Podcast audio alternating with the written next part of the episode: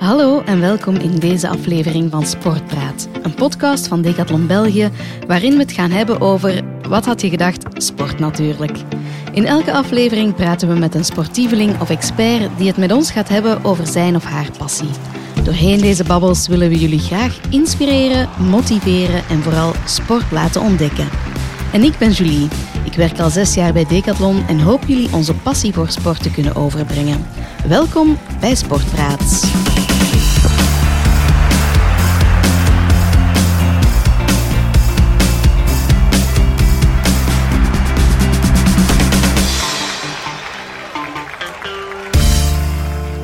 En vandaag heb ik Romy en Marijne bij mij in de studio. En vandaag gaan we het hebben in onze podcast over de vooroordelen en stereotypes van plus size en sporten. Um, maar ja, we willen natuurlijk graag weten wie jullie zijn. Dus ik ga voorstellen dat jullie gewoon elkaar gaan voorstellen. Dus uh, ik weet niet wie er ging beginnen. Romy, Marijne?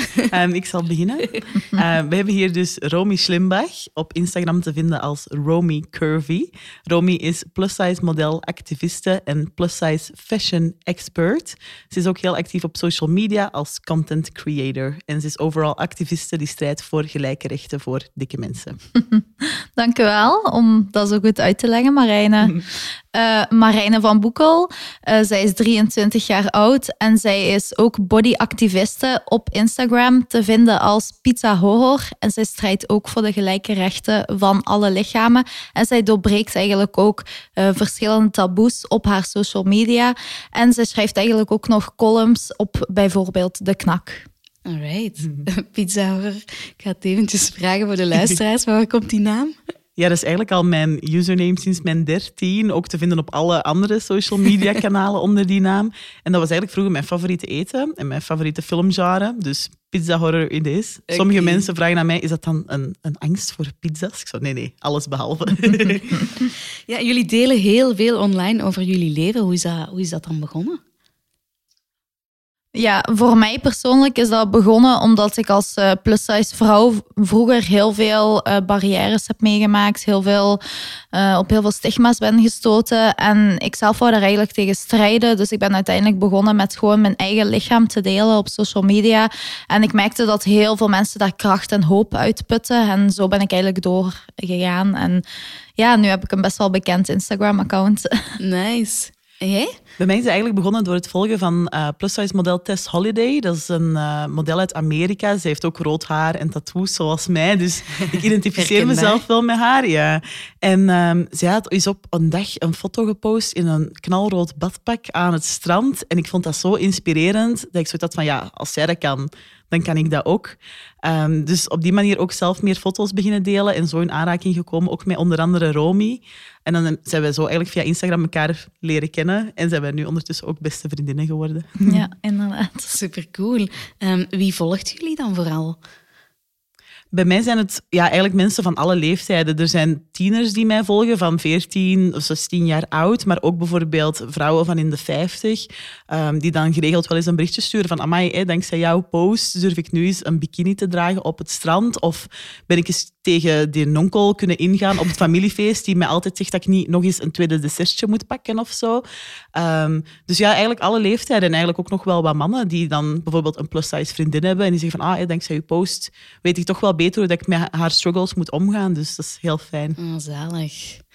Heb jij nog andere soorten volgers? Nee, bij mij is het eigenlijk gelijkaardig als wat Marijne zegt. Dus ja. zowel jong als oud, vrouwen die dat um, zich beter in hun vel kunnen voelen doordat ze mij eigenlijk als een voorbeeld zien. Mm -hmm. Sneller een bikini durven aan te trekken of snel een jurkje waar ze zich onzeker in voelen in de zomer. Maar ook inderdaad mannen die zeggen van ik heb een plus-size vriendin, uh, ik weet nu beter hoe dat ik hun kan liefhebben. Dus ja, het is eigenlijk heel divers. Ja, ja over het woord plus-size is, is al veel gezegd en geschreven. Mm -hmm. um, maar wij voelen wel nog veel onduidelijkheid. Hè. Als we daar juist het interview ook aan het voorbereiden waren, heb ik ook zo een beetje gevraagd, wat kan ik zeggen, wat niet. Kunnen jullie dat een beetje verduidelijken? Um, ja, de term plus size betekent een maatje meer. Is dat dan hetzelfde als, als dik zijn? Ja, sommige mensen die voelen zich comfortabeler bij het woord plus size, um, omdat heel veel mensen bang zijn van het woord dik. Als je dat ook in de mond neemt, hè, bijvoorbeeld als ik zeg ik ben een dikke vrouw, dan zeggen mensen, oh nee, allee, je bent toch niet dik? Je bent struis, je bent chubby, hè, je bent vol slank. Ja, het woord vol slank zegt voor mij niks, want ik ben niet slank. Uh, dus ja, veel mensen zijn bang om het woord dik in de mond te nemen, omdat dat heel vaak gepaard gaat met lui zijn, met dom zijn, met niet gemotiveerd te zijn, uh, met lelijk zijn. Um, dus wij proberen echt als activisten daar gewoon te zeggen van ja, ik ben dik en ik sta hier en ik ben nog steeds een mooie vrouw en ik ben nog steeds zelfzeker. Um, dus daarmee dat wij inderdaad er net ook aanraden van gebruik het woord dik, maar mensen mogen dat meer horen. Oké, en met de uh, term curve of curvy die jij gebruikt, Romy? Ja, dat curvy dat is voor mij eigenlijk heel breed, want dat gaat eigenlijk gewoon over de curves die dat vrouwen hebben. Dus dat kan zowel voor slankere vrouwen zijn als voor dikkere vrouwen. Omdat ja, de curves zijn voor mij de borsten, de heupen. Uh, ja, en ik heb als uh, dikkere vrouw ja, curves. Ik heb volle borsten, ik heb volle heupen en ik vind dat iets heel mooi. Mm -hmm. dus ik embrace dat echt. Dus daarom ja, Romy Curvy. Um, maar ja, curves, dat gaat dus eigenlijk heel breed. En ik vind dat dat iets is waar dat wij heel trots op mogen zijn. Het zal wel zijn. Zijn er dan toch nog termen of woorden die jullie liever niet gebruikt horen? Ik vind fluffy echt verschrikkelijk. ja, ik vind vooral de term obesitas echt een verschrikkelijke term. Omdat het ook samenhangt met uh, ja, het uh, medische, ook met uh, ja, BMI, wat ik denk Marijn en ik allebei zeer achterhaald vinden. Mm -hmm. En vaak ook gewoon, ja, obesitas, dat is zo'n negatief stigma. Dat wordt dan ook meteen um, geconnoteerd met dingen zoals ah, mensen die niet meer kunnen sporten, mensen die dat uh, zeer zwaarlijvig in bed liggen, die dat Klopt. te weinig bewegen. Dus daarom de term obesitas vind ik echt not done. Ja, -hmm. ja over sport gaan we het, uh, gaan we het ja. ook nog hebben. Um, ja, discriminatie op basis van gewicht. Uh, ik vermoed dat jullie daar wel al eens ja, slachtoffer van geweest zijn. Ja, hoor. Uh, Marijne, je had dan uh, een verhaal, hè? Ja, klopt. Um, dus in mijn hogeschool werd er in het laatste jaar een wandeling georganiseerd naar Compostela. En als ik het goed had, was dat denk ik 500 kilometer wandelen in 10 dagen tijd. En ik had mij samen met mijn beste vriend opgegeven, hè, om even te, te schetsen. Hij is slank, heel klein. Um, maar we dachten, oké, we gaan dat samen doen om als laatste getaway-tripje, om onze einde van de schoolloopbaan te vieren eigenlijk. Um, dus we moesten een hele medische vragenlijst invullen. Heb je medische aandoeningen? Um, stik je bepaalde medicijnen? Maar zowel hij als ik, we zijn eigenlijk zo gezond als een vis. Um, en ik moest dan ook mijn lengte en mijn gewicht ingeven. Nu, mijn gewicht was ook maar een schatting, want ik heb al drie jaar geleden mijn weegschaal uit huis gegooid. Um, maar dan kreeg ik een mailtje kort daarna van... Ja, Marijne, op basis van je biometrische gegevens hebben we besloten je niet mee te nemen op onze reis naar Compostela. Um, het verleden heeft ons geleerd dat eh, mensen met dergelijke uh, BMI um, ja, een nefaste invloed zijn op het groepsgebeuren. En ik had dan ja, teruggestuurd van oké, okay, dit vind ik ontzettend jammer, want ik heb niet eens deel kunnen nemen aan de proefwandelingen die georganiseerd op werden. Op het groepsgebeuren. Ja, ik heb niet eens ja, mij kunnen bewijzen, zeg maar. En dan legde die docent uit dat er in het verleden ook ja, vollere vrouwen waren eigenlijk, die heel vaak de taxi namen en dus ja, soms mm. geen onderdeel waren van de groep. Maar ik dacht, ja, ik, ik ben die mensen niet. Ik wil het mij echt wel geven en ik wou dat heel graag als afsluiter van mijn studieloopbaan. Um, dus ja, dat was ontzettend jammer, want zo voelde je dat, dat je een ervaring niet hebt kunnen deelnemen op basis van je gewicht, wat voor ja. mij echt een superbelangrijke mijlpaal zou zijn in mijn leven. Je werd mij op die manier afgenomen. Dus. En mijn vriend heeft uiteindelijk ook niet meegedaan. Die dacht zo van, ja Marijn, als jij niet mocht meedoen, dan wil ik niet eens meer meedoen.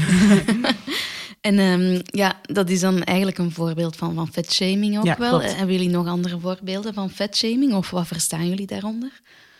Ja, vetshaming is eigenlijk gewoon het discrimineren van personen enkel en alleen op basis van hun gewicht of hun uiterlijk vertoon van hun lichaamsvorm. Mm -hmm. En dat gebeurt eigenlijk gewoon heel vaak. Want wat Marijne aantoont is eigenlijk dat zij puur en alleen op basis van haar gewicht niet mocht gaan meesporten, terwijl er ook heel veel denk ik ook dunne mensen zijn die een slechte conditie hebben en die misschien ook die wandeling niet hadden kunnen doen, maar die wel die kans hebben gekregen. En het is jammer dat er veel dikke mensen zijn die kansen worden ontnomen enkel en alleen door hun lichaamsvorm.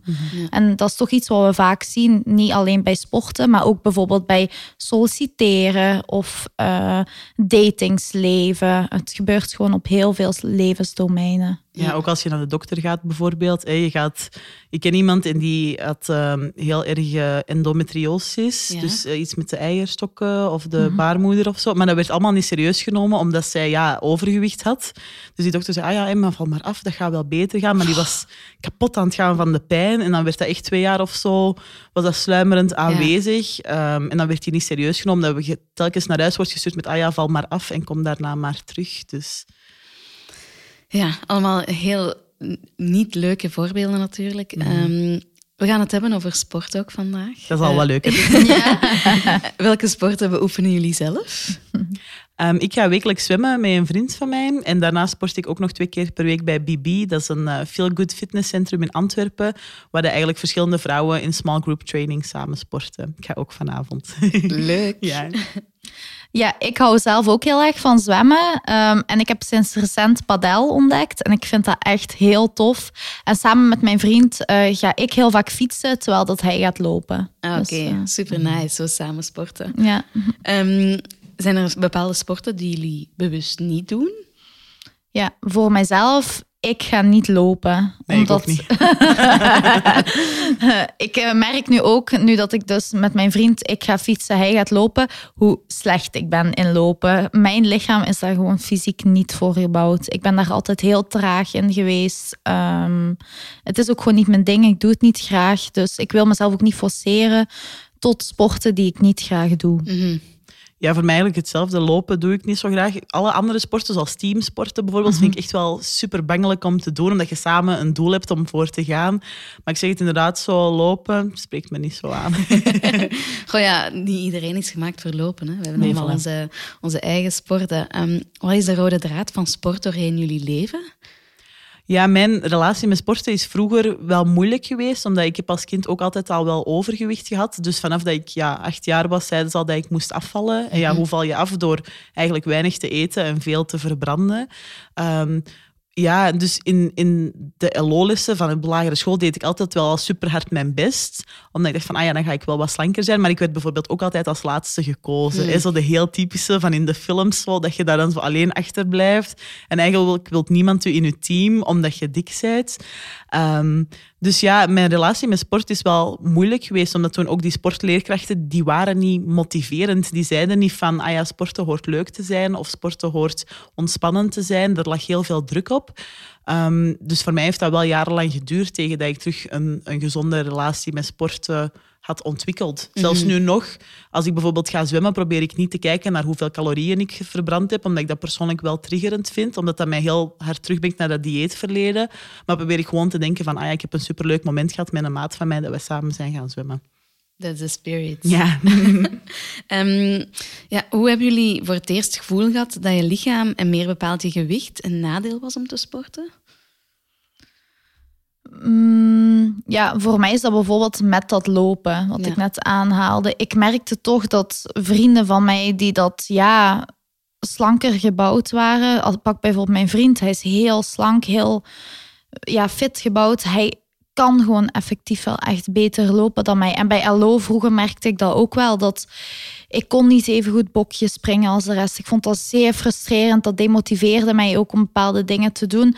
Terwijl bijvoorbeeld andere sporten was ik wel heel goed in. Ik, ik heb vroeger uh, heel mijn leven hockey gedaan. Ik was daar super goed in. Maar ja, ik vergat dat soms dat... Uh, mij daaraan omhoog te trekken dat ik effectief andere sporten wel heel goed kon, omdat ik zo gefixeerd was op wat ik niet goed kon. Ja. Heb jij dat ook uh, ervaren?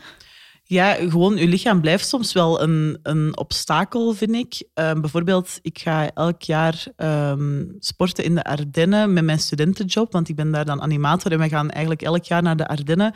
En dan twee jaar geleden gingen wij mountainbiken. En ik weet dat nog, ik, ik zag die fietsjes, ik zag die zadels. Ik dacht, oh nee, ik eh, met mijn lijf op zo'n mountainbike.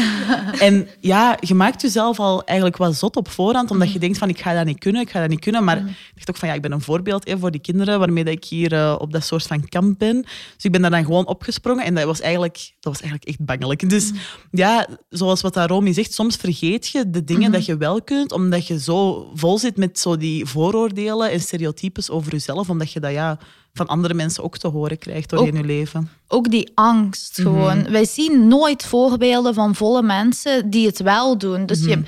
je bent al zo um, angstig van ik ga het niet kunnen, dat je vergeet wat je wel uh, kan. Bijvoorbeeld uh, als ik ga klimmen of zo, dan denk ik van ik ga dat niet kunnen. Mijn lijf gaat me in de weg zitten. Terwijl als ik het dan heb gedaan, dan ben ik zo verbaasd van oh, ik kan dat. Omdat ja, je hebt dat nooit gezien of je, je ziet alleen maar slanke mensen die dat doen. Dus um, ik denk dat dat ook iets heel belangrijk is, dat we niet genoeg voorbeelden hebben van effectief vollere mensen die dat we bepaalde sporten ja, zien doen, mhm. zien uitoefenen. Dus mhm. veel op jullie socials posten als jullie gaan sporten. Inderdaad, ja, ik, ik, wil zoveel mogelijk volle mensen gewoon in vreugde zien sporten. Zoveel mogelijk verschillende challenges gewoon zien doen. Omdat ja, ze moeten het doen omdat ze het graag doen. En zeker niet uw angst u laten stoppen. Nee. Mhm. Jullie zeiden daar juist dat jullie wel wat voorbeelden ook op de Olympische Spelen hebben gezien deze jaren. Ja, inderdaad. Dat was echt zalig om te zien dat er effectief plus-size uh, Olympische winnaars dit jaar zijn geweest. Um, die dus laten zien van het is dus niet je lichaam dat je weerhoudt om, om um, overwinningen binnen te halen. Mhm. Ja, het kan zelf een sterkte zijn. Hè? Ja, het is enorm inspirerend. Zalig. Um, hebben jullie ook geleerd om je lichaam te respecteren um, ja, in sport, in het dagdagelijkse leven? Ja, toch wel. Want ja, ik zeg het, zowel voor Romy als voor ons, we hebben zo'n heftig verleden eigenlijk met diëten en met een slechte relatie met voeding en sport, ofwel te veel sporten of mhm. misschien te veel eten, dan weer te weinig eten. Maar mhm. nu is dat ook, voordat ik bijvoorbeeld ga sporten bij Bibi in Antwerpen, eet ik bijvoorbeeld een banaan, omdat ik weet, hey, ik heb wat energie nodig het komende uur, want dat zijn best wel stevige trainingen. En dan daarna, ja, je zorgt voor je lichaam, je maakt een lekkere maaltijd klaar en je geniet daar ook gewoon meer van. Dus ik heb echt wel het gevoel dat dat hand in hand gaat. Um, ook bijvoorbeeld na het zwemmen en gescheurd van de honger. Maar dan leert je om daarnaar te luisteren en niet bijvoorbeeld meteen in de koeken of de chips te vliegen. Maar dan denk je na van oké, waar heeft mijn lichaam nood aan en wat wil ik mijn lichaam geven? Dus ik vind dat zeker sporten wel heeft geholpen om daar een, een balans in te vinden. Mhm. Mhm. En ook gewoon te leren dat sporten niet enkel dient om gewicht te verliezen, maar mhm. ook van het dient om je hoofd leeg te maken, om jezelf rust te gunnen. En ook, zoals Marijne zegt, van de grenzen van je eigen lichaam te respecteren. Soms heb je een super goede dag en kun je heel veel uit je lichaam halen. En soms is je lichaam vermoeider door omstandigheden van stress of omdat je al heel veel fysieke activiteit achter de rug hebt. En vroeger kon ik die grenzen echt niet accepteren. Dan was het echt van, ik moet twee uur lang vet verbranden, ik moet blijven gaan. Terwijl nu luister ik echt naar de grenzen van mijn lichaam en merk ik dat mijn lichaam ja, gewoon veel meer rust en balans heeft. Uh, en hoe leer je die grenzen dan kennen? Want ik kan vermoeden dat niet iedereen die grenzen kent. Ja, bijvoorbeeld gewoon heel simpel. Als ik uh, bijvoorbeeld ga zwemmen, uh, op een duur voel ik echt van mijn van mijn spieren zijn gewoon zo vermoeid, verkrampt. Van, mhm. Ik begin te trillen. Um, bijvoorbeeld vroeger bleef ik echt gaan tot ik zwart voor mijn ogen zag. Ik was helemaal misselijk. Ik stond op punt van overgeven. Gewoon omdat ik dacht, ik, ik moet nog 400 calorieën extra verbranden, mhm. blijven gaan. Dat is een heel ongezonde manier van sporten. Ja, Dus je moet echt gewoon luisteren naar de signalen. Um, van je lichaam. En ik denk bij volle mensen dat het ook heel belangrijk is. Um, Marijne die gaat bijvoorbeeld naar BB. Ik um, volg bijvoorbeeld via um, uh, de app Boost van Goedroen Hespel uh, oefeningen. dat bepaalde oefeningen voor een volle lichaam ook gewoon niet mogelijk zijn. Dat er een mm. buik in de weg zit of dat onze benen of armen niet even flexibel zijn. En dat ook gewoon te respecteren van niet elk lichaam kan dezelfde bewegingen. Zoek een vervangbeweging. Kijk wat voor jouw lichaam wel mogelijk is. Mhm. Want um, Marijne had dat zojuist ook al heel mooi verwoord.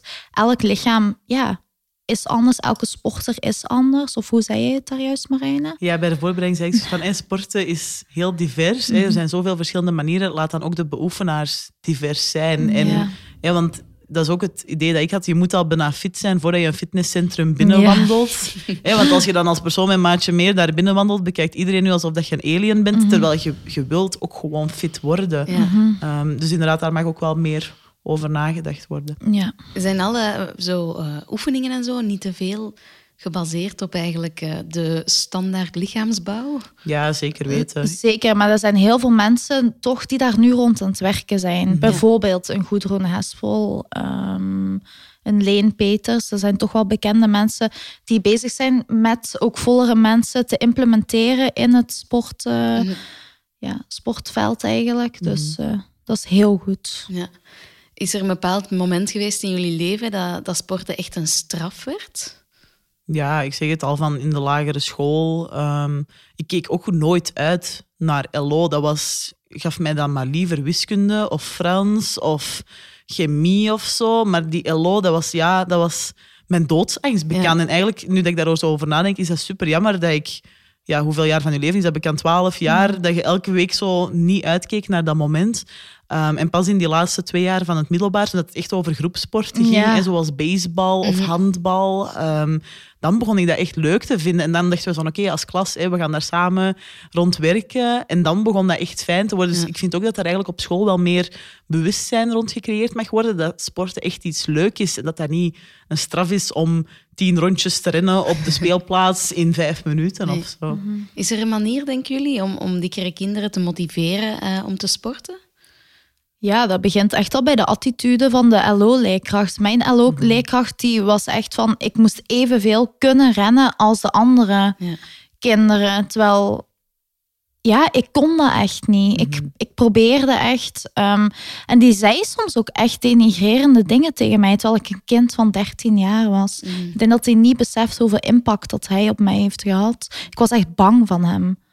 Dus eh, En ook gewoon de ouders, dat de ouders gewoon zeggen van, hey, oké, bijvoorbeeld we gaan eens een keertje per week zwemmen, maar dat dat wel leuk blijft, dat het kind wel in beweging blijft, eh, maar dat er niet wordt gezegd van, ah, hey, nu dat je hebt gezwommen, eh, mag je straks eens een dessertje kiezen en dat dat anders nieuw is, bijvoorbeeld. Dat, dat het niet het ene moet samenhangen met het andere, maar dat sport wel gewoon leuk kan zijn. Mhm. Wanneer is sport dan eh, leuk beginnen worden voor jullie? Of wanneer is het kantelmoment gekomen? Ja, bij mij was het dan in mijn laatste jaar van het middelbaar, dat eigenlijk een klasgenoot van mij zei van, ja, maar ik heb vroeger veel gezwommen, ik wil daar eigenlijk wel wat meer mee beginnen. En dat ik zei van, ah, bij mij ook, maar ja, door puberteit en dan inderdaad die onzekerheden jarenlang niet gedaan. En dan vroeg hij eigenlijk, van, zullen wij samen zwemmen? En dat was eigenlijk een optie dat ik nooit in gedachten had gehad. Ehm, en dat is ondertussen vier jaar of vijf jaar geleden. En nu gaan wij nog steeds wekelijks samen zwemmen, gewoon één keertje. Ehm, en dat is dan niet altijd 40 baantjes doen op een half uur tijd. Dat is soms ook gewoon ronddobberen en wat bijpraten over mekaars leven. Ehm, dus ja, dat is, hij heeft me echt wel geholpen om het kantelmoment te vinden dat sport terug leuk is en dat ontspanning is en gezellig en geen straf. Ja. En jij, Romy? Voor mij is het kantelpunt ook gekomen toen ik eh, terug aan het studeren was in Leuven. En ik ging eigenlijk samen met een vriendin groepslessen volgen in een fitness. En dat was echt zo leuk dat je niet door had dat je na een uur gewoon zo hard had zitten zweten. En ik had ook echt al zin om de volgende dag of de dag daarna weer terug te gaan, omdat dat ook verschillende groepslessen waren. Dus dat was ook telkens een nieuwe challenge eigenlijk. Dus eigenlijk bij allebei gemotiveerd door een vriend of vriendin. Ja. En, eh, en het plezier van sporten eh, terug omarmd. Mhm. Ik denk dat dat voor veel mensen helpt om samen Ja. met anderen te gaan. Ehm, want ja, alleen is maar alleen. Hè. Ja. Mhm. Ehm, ja, hoe zit dat met outfits? Eh, want ja, iedereen wil zich goed voelen eh, in zijn sportkledij, in, in het algemeen in zijn kledij.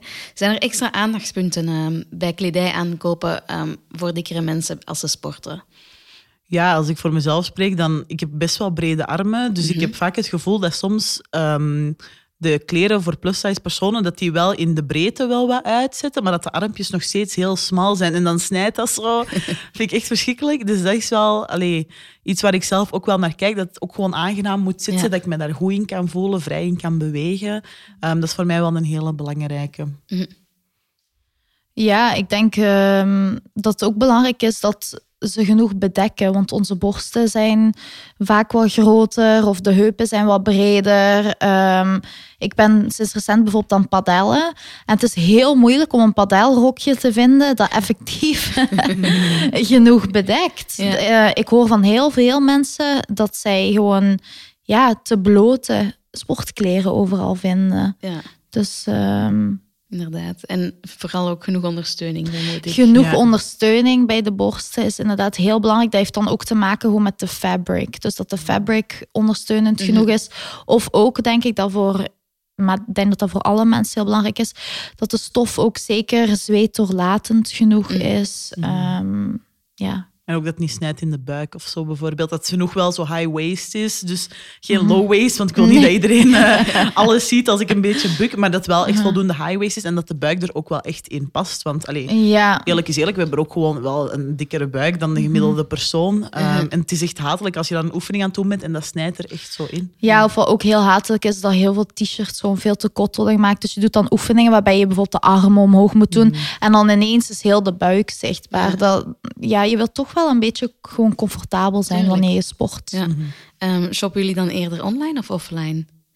Ik ben meer een uh, offline shopper, omdat ik echt, ja, ik, ik vind winkelervaringen, ondanks dat ik plus size ben, is het aanbod niet altijd super groot, maar ik vind dat wel mhm. gewoon heel belangrijk om iets te passen. Mhm. En eerlijk is eerlijk, ik ben ook gewoon heel lui, dus als er dan iets niet past, om weer zo helemaal naar het postkantoor te gaan en iets terug te sturen. Heel herkenbaar. Ja, dan, dan blijft dat soms zo drie weken liggen, kan ik het dan niet meer terugsturen. Dus ja, geef mij maar gewoon de mhm. in-winkel experience.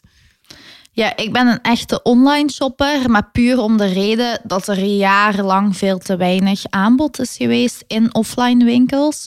En ik het heel fijn vind om meteen te kunnen zien van wie heeft wat beschikbaar en hoe kan ik het dan combineren met de dingen die ik eventueel al heb of de dingen die ik dan nieuw ga kopen. Maar ik zou het heel goed vinden als er meer offline beschikbaar mhm. zou zijn, zodat je meteen kan voelen van hoe is het stofje, hoe zit het, uh, maar helaas is dat gewoon nog niet genoeg beschikbaar. Hopelijk uh, in de toekomst meer uh, plus-size sportkledij. En we zijn aan de laatste vraag gekomen. Um, wat willen jullie mensen nog, nog meegeven? Ja, ik wil graag hetgeen wat ik daarnet even kort heb aangehaald, van sporten is zo divers verschiet er dan ook niet van als er eens een dikke persoon in uw sportclub of in uw local gym of zo binnenwandelt en omarm dat ook een beetje. Zie dat mhm. niet als, maar wat komt die hier doen?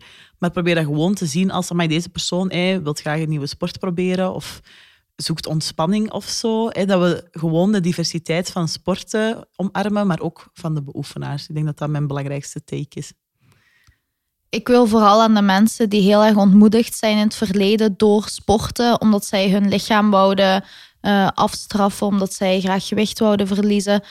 Uh, wil ik graag terug aanmoedigen van vind plezier in sport. Er zijn zoveel verschillende sporten. Sporten dient voor veel meer dan enkel gewicht te verliezen. Het dient ook om te ontspannen. Het dient ook om je hoofd leeg te maken. Dus ik wil die mensen echt aanmoedigen van Zoek iets waar je plezier in hebt. Zoek iets met de mensen waarin je plezier hebt. Want ook ik, ook Marijne, hebben jarenlang moeten zoeken.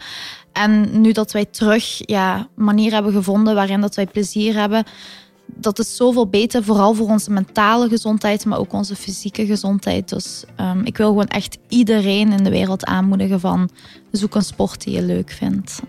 En dat willen wij bij Decathlon natuurlijk ook. Heel erg merci om tot uh, in de studio te komen, om hier te gast te zijn, Marijne en Romy. Uh, we zullen jullie uh, Instagram namen en zo nog toevoegen bij ons op de website, dat iedereen jullie makkelijk kan terugvinden. En heb nog heel veel plezier in alle sporten dat jullie doen. Hè. Dankjewel. Dankjewel. Dankjewel.